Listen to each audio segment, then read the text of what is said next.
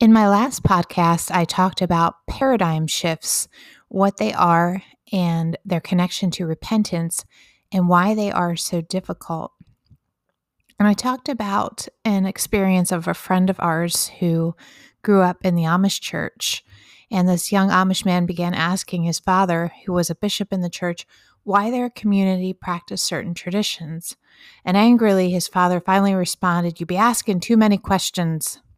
Well, eventually, our friend left the Amish community, and the experience was liberating for him, while his wife, although she approved of the departure, found leaving her community ties far more challenging. Well, hearing the experience of these friends of ours illustrates the nature of many paradigm shifts. They are freeing, but force us from our comfort zones. More than that, when you start sincerely seeking the truth, you may anger the people you would least expect. The last 20 months, governments across the globe took unparalleled actions in the name of halting a virus. This has caused people to question many things they once took for granted. School board meetings that used to bring out four or five parents on a good night are now packed. One local meeting in my county lasted nearly six hours as parents waited to vocalize what had become all too apparent. Many adults who were supposedly in the business of educating and nurturing children prioritize politics, money, and power high above the welfare of children.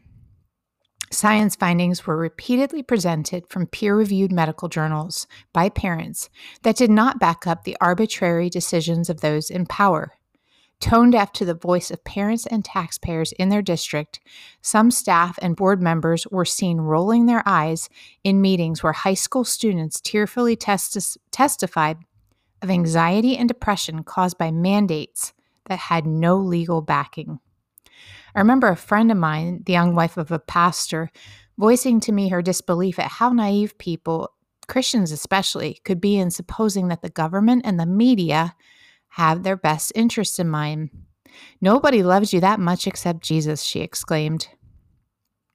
Had I not had so many friends who are medical professionals and who clandestinely told me what they were witnessing in their hospitals and clinics, I would not have known how broken our healthcare system is. Had I not heard a missionary to Haiti talk about the CDC covering up cholera brought there by UN peacekeeping troops, I'd not have known how far back the CDC held responsibility in the deaths of thousands of people. Had I not walked closely with a friend, carrying the weight of working as an in house caregiver for girls who've been trafficked, I might not have known how some judges and even those high up in law enforcement are themselves steeped in the business of child sex trafficking. Had I not met parents whose children are suffering psychological ramifications from illicit mandates, I might not have known that our psychiatric facilities are presently overrun. I know more than one family personally right now who is trying to get a child admitted, but no beds are available. One father told me their daughter was suffering from anorexia that started as a result of lockdowns because, quote, she said it was the one thing in her life she could control. Had a lawless pseudo administration not tried with all its might to force an emergency approved gene therapy injection erroneously marketed as a vaccine and unlimited subsequent boosters on its citizens, while a farmer can't sell milk to his neighbors without a license, I might not have questioned the relevancy of our Food and Drug Administration in guarding our personal health. The commercials that make up the sparse television I watch are rife with advertisements of law firms looking to represent people who took a certain FDA approved drug or who worked with some kind of FDA approved chemical and are now suffering horrible repercussions. Or perhaps they have died. Pages and pages of recalls on contaminated food are listed on the USDA website from this year alone. Many of them perishables shipped for packaging overseas and then re imported. Yet a local Amish guy I know can't direct sell his community organic beef unless it bears the stamp issued by a white smock bureaucrat who might on occasion wander into his facility. Few Americans are living, perhaps, who can recall the time before there even was a CIA. But the reality is that all these alphabet agencies are relatively new. Generations of Americans survived and thrived without them. In the last 20 months, these agencies are revealing their true colors through COVID, through what happened in our presidential election, and then the setup on January 6th, led with full approval by officials and a rogue FBI.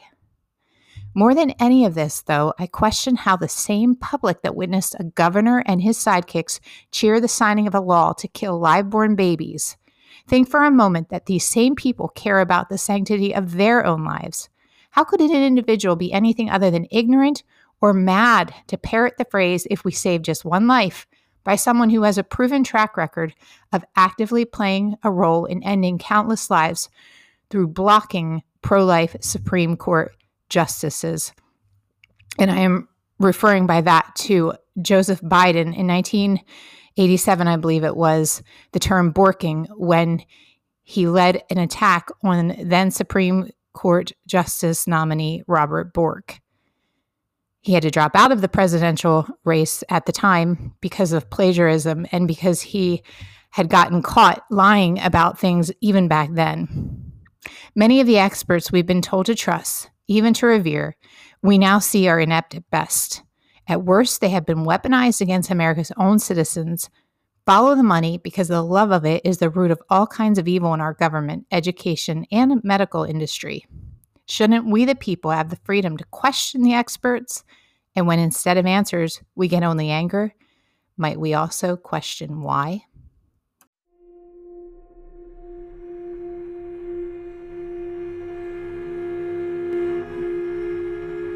We are at war. Scripture teaches that there are two supernatural kingdoms the kingdom of God and the kingdom of Satan. Too many Christians have accepted the lie that the world is getting worse by the minute and all we can do is hold on to what we've got until Christ returns.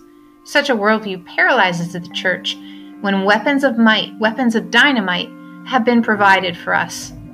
In my book, The Two Kingdoms Understanding Your Role in Spiritual Warfare, you will see the amazing power that Scripture declares is available to you. The Two Kingdoms Understanding Your Role in Spiritual Warfare provides rich and uplifting teaching that will galvanize you as you step into what God has called you to do.